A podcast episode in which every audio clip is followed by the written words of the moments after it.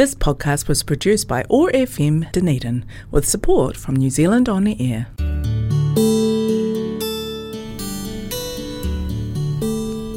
Telugu states in South India are famous for culture, temples, food, Tollywood and sense of humor. I am Sasi, welcoming you to Namaste Telugu.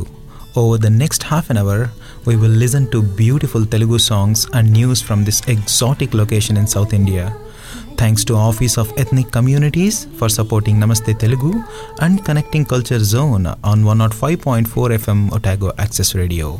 Keep listening.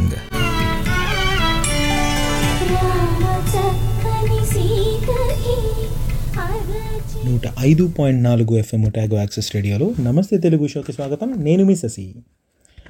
అప్పుడెప్పుడో మనం doctor C Narayana Reddy గారి విశ్వంభర గురించి మాట్లాడుకున్నాం, మీకు గుర్తుందో లేదో. అయితే ఎందుకో అప్పుడు నేను అందులో మొదటి 3 భాగాలు చదివి 4వ భాగం నుంచి తర్వాత చదువుతానని చెప్పి పెట్టేశాను. తర్వాత దాని గురించి నేను చదివే సందర్భం నాకు రాలేదు, క్షమించాలి. ఇవాళ మళ్ళీ పాత పుస్తకాలు తిరిగేస్తూ ఉంటే విశ్వంభర కనిపించింది. అందులో 4వ పాదం నుంచి మీకు ఒకసారి చదివి వినిపించాలని నాకు అనిపించింది. అందుకనే విశ్వంభర ఈరోజు మాట్లాడడానికి నిర్ణయించుకున్నాను. విశ్వంభర అనేది సాధారణమైనటువంటి కావ్యం కాదు. దీని మీద పిహెచ్డి థీసిస్లు, ఎంఏ పాఠ్యపుస్తకంగా పాఠ్యాంశాల్లో భాగంగా దీన్ని పెట్టారు. డాక్టర్ సి నారాయణ రెడ్డికి కవిగా ఆయన స్థానాన్ని మరింత సార్థకం చేసినటువంటి కావ్యం విశ్వంభర. దాన్ని చాలా అవార్డులు, అభినందనలు దీనికి వచ్చాయి. యాక్చువల్లీ జ్ఞానపీఠ అవార్డు వచ్చింది విశ్వంభరకి. భారతీయ జ్ఞానపీఠ పురస్కారం పొందినటువంటి కావ్యం విశ్వంభర. కాబట్టి అలాంటి విశ్వంభరని మీకు చదివి వినిపించే ముందు దాని ప్రస్తావన ఏంటి, అసలు ప్రతి కవితకి ఒక ఉపోద్ఘాతం, ఆ కవిత ఎందుకు రాశాడో, అది దేని వల్ల సాగుతుంది అనే దాని గురించి ఒక ప్రస్తావన ఉంటుంది. ఆ ప్రస్తావన మీకు చదివి వినిపించి తర్వాత చదువుతాను. ముందుగా ప్రస్తావన ఏమిటి అంటే, ఈ కావ్యానికి నాయకుడు మానవుడు, రంగస్థలం ఈ విశాల విశ్వంభర. విశ్వంభర అంటే విశ్వం. దీని ఇతివృత్తం తేదీలతో నిమిత్తం లేని, పేర్లతో అగత్యం లేని మనిషి కథ. పూర్తిగా ఒక మనిషి ఎవల్యూషన్ లాగా అని చెప్పుకోవచ్చు. ఈ కథకు నేపథ్యం ప్రకృతి. మనిషి ధరించే వివిధ భూమికలకు మూలధాతువులు మనశ్శక్తులు. అలెగ్జాండర్, క్రీస్తు, అశోకుడు, సోక్రటీస్, బుద్ధుడు, లింకన్, లెనిన్, మార్క్స్, గాంధీ, ఇలా ఎన్నెన్ని రూపాలో మనిషికి. కామం, క్రోధం, లోభం, మదం, ఆత్మశోధనం, ప్రకృతి శక్తుల వశీకరణం, ఇలా ఎన్నెన్ని విభిన్న ప్రవృత్తులో మనిషికి. ఆదిమ దశ నుంచి ఆధునిక దశ వరకు మనిషి చేసిన ప్రస్థానాలు ఈ కావ్యంలోని ప్రకరణాలు. మనిషి సాధన త్రిముఖం: కళాత్మకం, వైజ్ఞానికం, ఆధ్యాత్మికం. ఈ సాధనలో అడుగడుగునా ఎదురుదెబ్బలు. క్షతుడైన మనిషి తిరోగతుడు కాలేదు. విశ్వంభర కావ్యరచనకు పూర్వం నాలో గీసుకున్న రేఖాచిత్రం ఇది. ఈ రేఖాచిత్రాన్ని సువర్ణ చిత్రంగా రూపొందించడంలో ఆత్మీయుడు డాక్టర్ ఇరువెంటి కృష్ణమూర్తి సహకారం సముచితంగా ఉపకరించింది. వచన కవితలో ఒక సమగ్ర కావ్యం రాయాలనే నా ఆకాంక్ష ఇలా రూపొందింది. విశ్వ మానవైతిహాసాన్ని, అవధిలేని మనిషి మానస కోశాన్ని అవగాహన చేసుకున్న హృదయాలకు ఈ కావ్యం సంతృప్తి కలిగిస్తుందని నా విశ్వాసం. సి నారాయణ రెడ్డి గారు బేసిక్గా ఇందులో మనిషి యొక్క ఎవల్యూషన్, అతని మనసులో కలిగేటువంటి భావనలు, మనశ్శక్తులు దీనికి బేసిక్ అనమాట. ఫస్ట్ 3 భాగాల్లో ఇందాక ఆయన అన్నట్టు కళాత్మకం, ఆధ్యాత్మికం, సైంటిఫిక్గా మనిషి ఎలా ఎవల్యూట్ అయ్యాడో చాలా అందంగా రాశాడు. ఇక 4వ పాదం నుంచి నేను మీకు చదివి వినిపించడానికి ప్రయత్నిస్తాను. ఎన్నెన్ని ప్రస్థానాలు మనిషికి, ఎన్నెన్ని పరిభ్రమణాలు మనిషికి. అంతలోనే నురగల పరుగు, అంతలోనే కదలని అడుగు. ఎవరు తాను, ఏ ధాతుగర్భం నుండి ఎదిగిన మాను. ఎలా కుదించుకున్నాయో ఇంత మొలకలో అంతటి శాఖలు, ఎలా పొదుగుకున్నాయో ఇంత విత్తులో అంతటి జీవరేఖలు. తరువులా పెరిగిన మనిషి తిరుగు చూసుకుంటాడు తనను తాను. ముసురుకొస్తాయి హరిత స్మృతులు, మొక్క పొత్తిళ్ల నుంచి కొమ్మల పందిళ్ల దాకా. అమ్మ ఒడినే అనంత విశ్వం అనుకుని, స్తన్యంలోనే సమస్త మధురిమలందుకొని, బురదను పిసికి బుగ్గలకు పూసుకొని, ఆకాశంలోని జాబిల్లిని అద్దంలోకి దింపుకొని, కొయ్యగుర్రమెక్కి 1,000,000 ఆమడలు తిరిగేసి, కట్టపుల్లలు పట్టి కత్తిసాములు చేసి, బాల్య కుల్యలీదిన మనిషి పలవరించాడు తనలో తాను మెరిసి. అగుపించిన సొగసులన్నీ మగువగా మలుచుకొని, అల్లుకున్న స్వప్నాలన్నీ ఆకృతులుగా నిలుపుకొని, తాకిన పూల రేకులన్నీ తరుణి పెదవులనుకుని, సోకిన గాలి తెరగలన్నీ సురభిళ శ్వాసలనుకుని, తరలిపోయే కాలాన్ని పరిష్వంగంలో పొదుగుకొని, పరవశించిన ప్రతీక్షణాన్ని సురానుభూతిగా దాచుకొని, యవ్వన గగనాలంటిన మనిషి నవ్వుకున్నాడు తనలో తాను ఎగసి. బాల్యం, యవ్వనం. ఇప్పుడు కట్టుకున్న వెన్నెలగూటిలో కాపురం పెట్టి, పెంచుకున్న మమకారాల అంచులు ముట్టి, ఆశించిన సంపదల అందలాలపై ఊరేగి, కోరుకున్న అనుభవాలను కుత్తుకంబ మంటిగా తాగి, గీసిన గీటు చెల్లుతా ఉంటే మీసాలపై చేయి సాగి, వేసిన పాచిక పారుతా ఉంటే వెండి జుత్తు మెత్తగా ఊగి, ముదిమిని తొడుక్కున్న మనిషి ముచ్చటించుకున్నాడు తనలో తాను తరచి.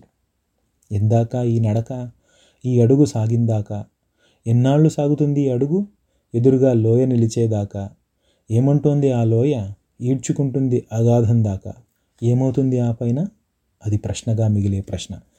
ఈ మూడు పాదాల్లో ఆయన బాల్యం, యవ్వనం, ముదిమి చాలా అందంగా రాశారు. తరువాత, ఎంత బాగా పెరుగుపెట్టాను ఈ పసిడి పంజరానికి, ఎన్ని ముత్యాల గింజలను తినిపించాను ఈ ప్రాణ విహంగానికి. ఇది ఒరిగిపోతుందా లోయలోకి? అది ఎగిరిపోతుంది శూన్యంలోకి. మళ్ళీ ప్రసవిస్తుందా శూన్యం మరో జన్మకు తీగలా పాకి? మృతికి పరిష్కృతి శూన్యమా? శూన్యానికి ఆవిష్కృతి జననమా? ఎన్ని నదీ జలాలు కలిసినా ఏ వికృతి లేదు సముద్రానికి. ఎన్ని చోట్ల పదం మోపినా ఏ కల్మషమంటదు ఇనకిరణానికి. పంజరంలోని వాసనలు పక్షికెందుకంటవు? ఆకృతిలోని వికారాలు ఆత్మకెందుకంటవు? అగుపించనిది నిత్యమా? అగుపించేది మర్త్యమా? ఎవరు చేసిన సృష్టి ఇది? చివరికి మృత్యువే సత్యమా? నిరంతర జీవనయాత్ర మరణానికి నేపథ్యమా? ఆకులు రాలక తప్పదంటే అంకురదశ ఎందుకో? మరణం రాక తప్పదంటే శరీరధారణం ఎందుకో? చిల్లులు పడ్డ కుండలో నీళ్లు తేవడం ఎందుకు? చివికిపోయే గూటిలో జీవి దాగడం ఎందుకు? ఏ కత్తితో చీల్చలేనిది, ఏ నిప్పుతో కాల్చలేనిది, ఊదితే ఎగిరే బూది కుప్పలో ఒదిగి ఒదిగి ఉండడం ఎందుకు? జననం లేనిదే స్థితి ఉంటుందా? గమనం లేనిదే గతి ఉంటుందా? పంచభూతాల ప్రస్తారాలకు మించిన ప్రకృతి ఉంటుందా? ఏ రూపమూ లేనిదానికి ఇన్ని విడివిడి తొడుగులెందుకు? అంతటా నిండి ఉన్నదానికి అరలు అరలుగా విడుదలెందుకు? అగ్నిలాంటిది లోన ఉంటే అంటుతుందా ఒంటికి చెదలు? అమృతతత్వం పైన ఉంటే అవనికుంటుందా చావు దిగులు? దేహం ఒక బొంగరం, దాన్ని తిప్పేది ఊపిరి. ఎప్పుడాగుతుందో అది చెప్పేది ఎవరని? దేహాన్ని తిప్పలేని ప్రాణి సోహం అనడం దేనికని? తెర అవతల చూడలేని మనిషి పరతత్వం ప్రవచిస్తాడెందుకని? అజ్ఞతను కప్పిపుచ్చే ఆచ్ఛాదనలా ఇవి? అశక్తతను మరుగుపరిచే అభినర్తనలా ఇవి? అల్లుకున్న సాలెగూళ్ళు అవుతాయా సౌధాలు? అలలెత్తే ఎండమావులు అవుతాయా సాగరాలు? ఒంటబట్టిన దేహప్రీతికి, అంతుపట్టని ప్రాణభీతికి ఆశ్రయం ఇచ్చిన దివ్య కల్పన అతిలోక శక్తుల ఆరాధన. కొరడా కొసలు చెల్లుమన్నట్టు, కోడతాచులు బుస్సుమన్నట్టు ఉలికిపడ్డాడు మనిషి, ఊహాస్తంభం విరిగిపడ్డట్టు. పరుచుకున్న చాప మీద తాను లేడు, తిరుగుతున్న బంతి మీద పరుగెడుతున్నాడు. ఏ అదృశ్యహస్తం విసిరిన కందుకమది? ఎప్పుడో విముక్తమైన ఇనఖండిక ఇది. ఏ కుదురు లేని గ్రహతారకలు ఎలా మిగిలి ఉన్నాయి? కనిపించని అంతఃసూత్రాలతో కట్టుబడి ఉన్నాయి. పొరలు పొరలుగా తవ్వుకుంటూ పురోగమించింది జిజ్ఞాస. ఎన్నెన్ని సత్యాలు ఆస్వాదిస్తున్నా ఇంకా తీరని పిపాస. ఎగిరే పక్షులను చూస్తూ ఏళ్ల తరబడి నిట్టూర్చిన తాను ఎగసిపోతున్నాడు గగనవాటికి, ఏ రెక్కా చోరలేని గూటికి. ఏటికి దాటిపోవాలంటే మాటిమాటికి జడుసుకునేవాడు. కడలి కెరటాల లోగిళ్లను పడక గదులుగా తీర్చుకున్నాడు. గాలిలోని పరుగుని హరించి, కదిలే చక్రాలకు అంటించి, కాలు మీద కాలు వేసుకొని లీలగా పయనిస్తున్నాడు. ఎక్కడో చిగురించిన ధ్వనిని ఎన్నెన్నో తీగలుగా పారించి, శ్రవణాల పందిళ్లలోన సౌరభాలు నింపుతున్నాడు. తెరవెనక బొమ్మలాడిస్తూ దరువులు వేసుకున్న తాను పలికే మనుషులను తెర మీద వెలుగునీడలుగా ఆడిస్తున్నాడు. దూరాన్ని దృశ్యంగా మార్చి, దృశ్యానికి నాదం కూర్చి, కంటి ఇంటిలోకి చేర్చి కాపురం చేయిస్తున్నాడు. క్షణంలో వెలిగి ఆరే మెరుపుల్ని తన ముంగిట్లో పునఃసృష్టి చేసి చైతన్య శక్తిగా రాసిపోసి చాకిరీ చేయిస్తున్నాడు. కంటి చూపులు అందుకోలేని ఒంటిలోని పొరల లోతుల్ని కిరణాలే చిత్రనయనాలుగా పరికించి చూస్తున్నాడు. మరణే మతిగా మలిచి మనిషికి ప్రతిగా నిలిపి ఆలోచనలకే సరికొత్త ఆకృతులు గీస్తున్నాడు. ఇక్కడ లాస్ట్ 3 లైన్లు నాకు సడన్గా చదువుతూ ఉంటే ఆర్టిఫిషియల్ ఇంటెలిజెన్స్ బాగా గుర్తొచ్చింది. మరణే మతిగా మలిచి మనిషికి ప్రతిగా నిలిపి ఆలోచనలకే సరికొత్త ఆకృతులు గీస్తున్నాడు అన్నారు. ఎంత అద్భుతమైన ఎక్స్ప్రెషన్. మరణి మతిగా చేసి మనిషికి ప్రతిగా నిలిపి ఆలోచనలకే సరికొత్త ఆకృతులు గీస్తున్నాడు. ఆహా, అవనిపై ఉంటూనే కళ్ళను అంతరిక్షంలోకి పంపించి నక్షత్రాల నాడులు జాడలు వీక్షిస్తున్నాడు. టెలిస్కోప్ కావాలి. అగుపించని జీవాణువుల అసలు రూపు బయటపెట్టి చూపులకు ఊహించలేని సూక్ష్మత కలిగిస్తున్నాడు. మైక్రోస్కోప్. మృత్యువుకు వ్యాధికి ఉన్న పొత్తును విచ్ఛేదించి ఆ రెంటికి మధ్య మరింతగా అఖాతం పెంచుతున్నాడు. గాలిగూటిలో గళపేటిలో మూలిగే అక్షర నిధులను ప్రత్యక్ష నిక్షేపాలుగా పదిలపరుచుకున్నాడు.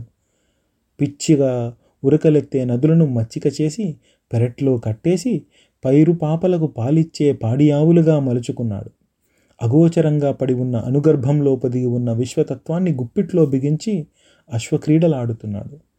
మనిషి తలలో అట్టహాసం మహోదధిలా ఉరిమింది. 6 అడుగుల మేను మిన్నంటి అహంకృతిలా మెరిసింది. తన పాదం కరుచుకున్న మట్టిని తన మూర్ధం కమ్ముతున్నది మింటిని. పంచభూతాలున్నాయి తన చుట్టూ పడిగాపులు కాస్తున్నట్టు. గగనంలా విస్తరించిన శిరస్సులోన గ్రహతారకల బృందస్వరాలు, యుగ యుగాల శూన్య ఫలకాలపైన ఎగసి వస్తున్న స్మృతి వలయాలు. ఒక పరిచిత కంఠం హుంకరించిన శాసనంలా, ధిక్కరించిన మరోస్వరం ఢీకొన్న ఉద్రేకంలా. అవే మాటలు, అక్షరాల అవే మాటలు, అప్పుడెప్పుడో తానాడిన చెలగాటాలు. అయితే వెళ్ళిపో మట్టి మనిషి ఆ మట్టిలోకి, అలాగే వెళ్ళి పొంగివస్తాను ఆ మట్టిని నింగిపైకి, పొంగిస్తాను ఆ మట్టిని నింగిపైకి. అందాక వచ్చిందా నీ అహంకృతి, అక్కడే మొదలవుతుంది మానవ సంస్కృతి. తానిప్పుడు గాలి బుడగ కాదు, ఏ దారం చేతిలోనో ఎగిరే తోలుపడగా కాదు. తన కన్ను పలికితేనే ఉదయం, తన మనసు మలిగితేనే అస్తమయం. తానే ఒక చైతన్య వారధి, తానే దానికి కట్టిన వారధి. తన జ్ఞానం సృష్టి సమస్య పూరణం, తన ధాన్యం మూల రహస్య ప్రేరణం. తనకు తెలుసు, తాను పెంచుకున్న మువ్వన్నెల చిలకను తన్నుకుపోవడానికి అహరహం ముక్కులు నూరుతున్న 6 గద్దలున్నాయి. తనకు తెలుసు, తాను ఆఘ్రానిస్తున్న 5 రేకుల పువ్వును ఎగరగొట్టడానికి అనుక్షణం కాల ప్రభంజనం అంగలారుస్తున్నదని. కలికి తీపి, కలిమి తీపి, కడుపు తీపి కలిసి ఆడే నిరంతర నాటకంలో తాను వేసే నాయక పాత్రకు కడకు మిగిలేవి సిడుగుండాలని. అణువులో అవ్యక్తమూర్తిని అజాండంగా చూసిన తాను, గ్రహాలలో సుప్తంగా పడి ఉన్న గాలి ఉనికిని తూచిన తాను, చూసుకున్నాడా తనలోని రూపం, తెలుసుకున్నాడా తన మనసు తూకం. ఏ అడుగో తన పక్కకు తాకితే ఎంత విషం కక్కుతాడు, ఏ చెయ్యో తన జుట్టును తగిలితే ఎన్ని పొగలు చిమ్ముతాడు, తన చేనిగట్టు కాస్త తరిగితే తలకాయలు పగులుతాయి, తన ఆటపట్టు కాస్త చెదిరితే అనుబంధాలు తెగుతాయి. ఉషస్సులో తాను గీసిన చిత్రాలు మసక సందెలో మసిబారుతున్నాయి. విడిగా తాను చెక్కిన స్వప్న శిల్పాలు నడివీధి తొక్కిడిలో ముక్కలవుతున్నాయి. మౌనంలా మీటుకున్న సర్వస్వం స్వరసంపుటాలు మహార్ణవం ఘోషల్లో మునిగిపోతున్నాయి. పయనంలో పిలుస్తున్న మైలురాళ్ళు పాదాలకు ప్రశ్నార్థకాలవుతున్నాయి. ఎక్కిన శిఖరాలే అవి, ఇప్పుడు మూలుగుతున్నాయి లోయల్లా. ఎగిసిన గగనాలే అవి, ఇప్పుడు ముడుచుకున్నాయి ఇరుకు గదుల్లా. వేసిన పొలికేకలే అవి, ఇప్పుడు వినిపిస్తున్నాయి పిచ్చుక గొంతుల్లా. పైకెత్తిన కాగడాలే అవి, పడి ఉన్నాయి చచ్చు మినుగురుళ్ళ.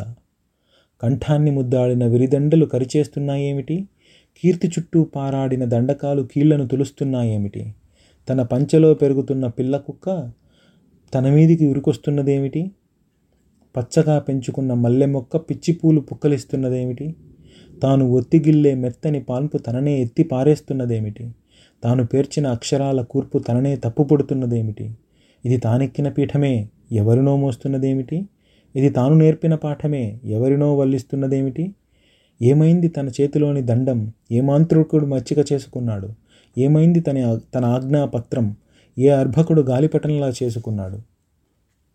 ఇలా మనిషి, ఇందాక నేను చెప్పినట్టు, మనిషి మనసులో రగిలే ఆలోచనలే ఈ కావ్యానికి నేపథ్యాలు. ఇందాక నేను చదివి వినిపించినంత ఒకసారి మళ్ళీ తరచి చూస్తే గనక, మనిషి బాల్యంలో యవ్వనంలో విజ్ఞానపరంగా ఎలా గొప్ప గొప్పవి సాధించాడో అంత సాధించిన తర్వాత ఆ సాధించిన శిఖరాలే మళ్ళీ లోయల్లా ఎలా ఉన్నాయి.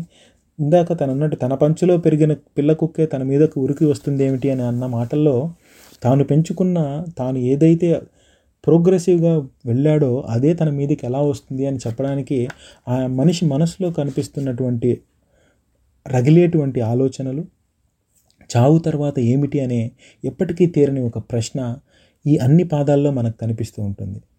దీన్ని మిగిలిన పాదాలని నేను వచ్చే వారం కంటిన్యూ చేస్తాను, మీకు వినిపించడానికి ప్రయత్నిస్తాను. అంతవరకు సెలవు. మీరు వింటున్నారు 105.4 FM Otago Access రేడియోలో నమస్తే తెలుగు షో. నేను మీ శశి.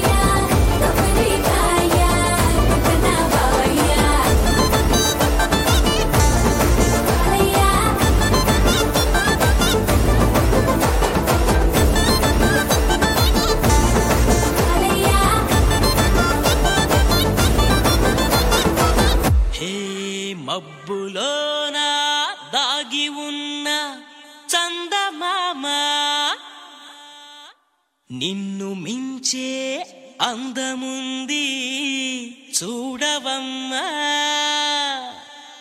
కళ్ళు చూసి కుళ్ళుకోదా కలువభామా, ఆమె ముందు ఎవ్వరైనా నిలవరమ్మా.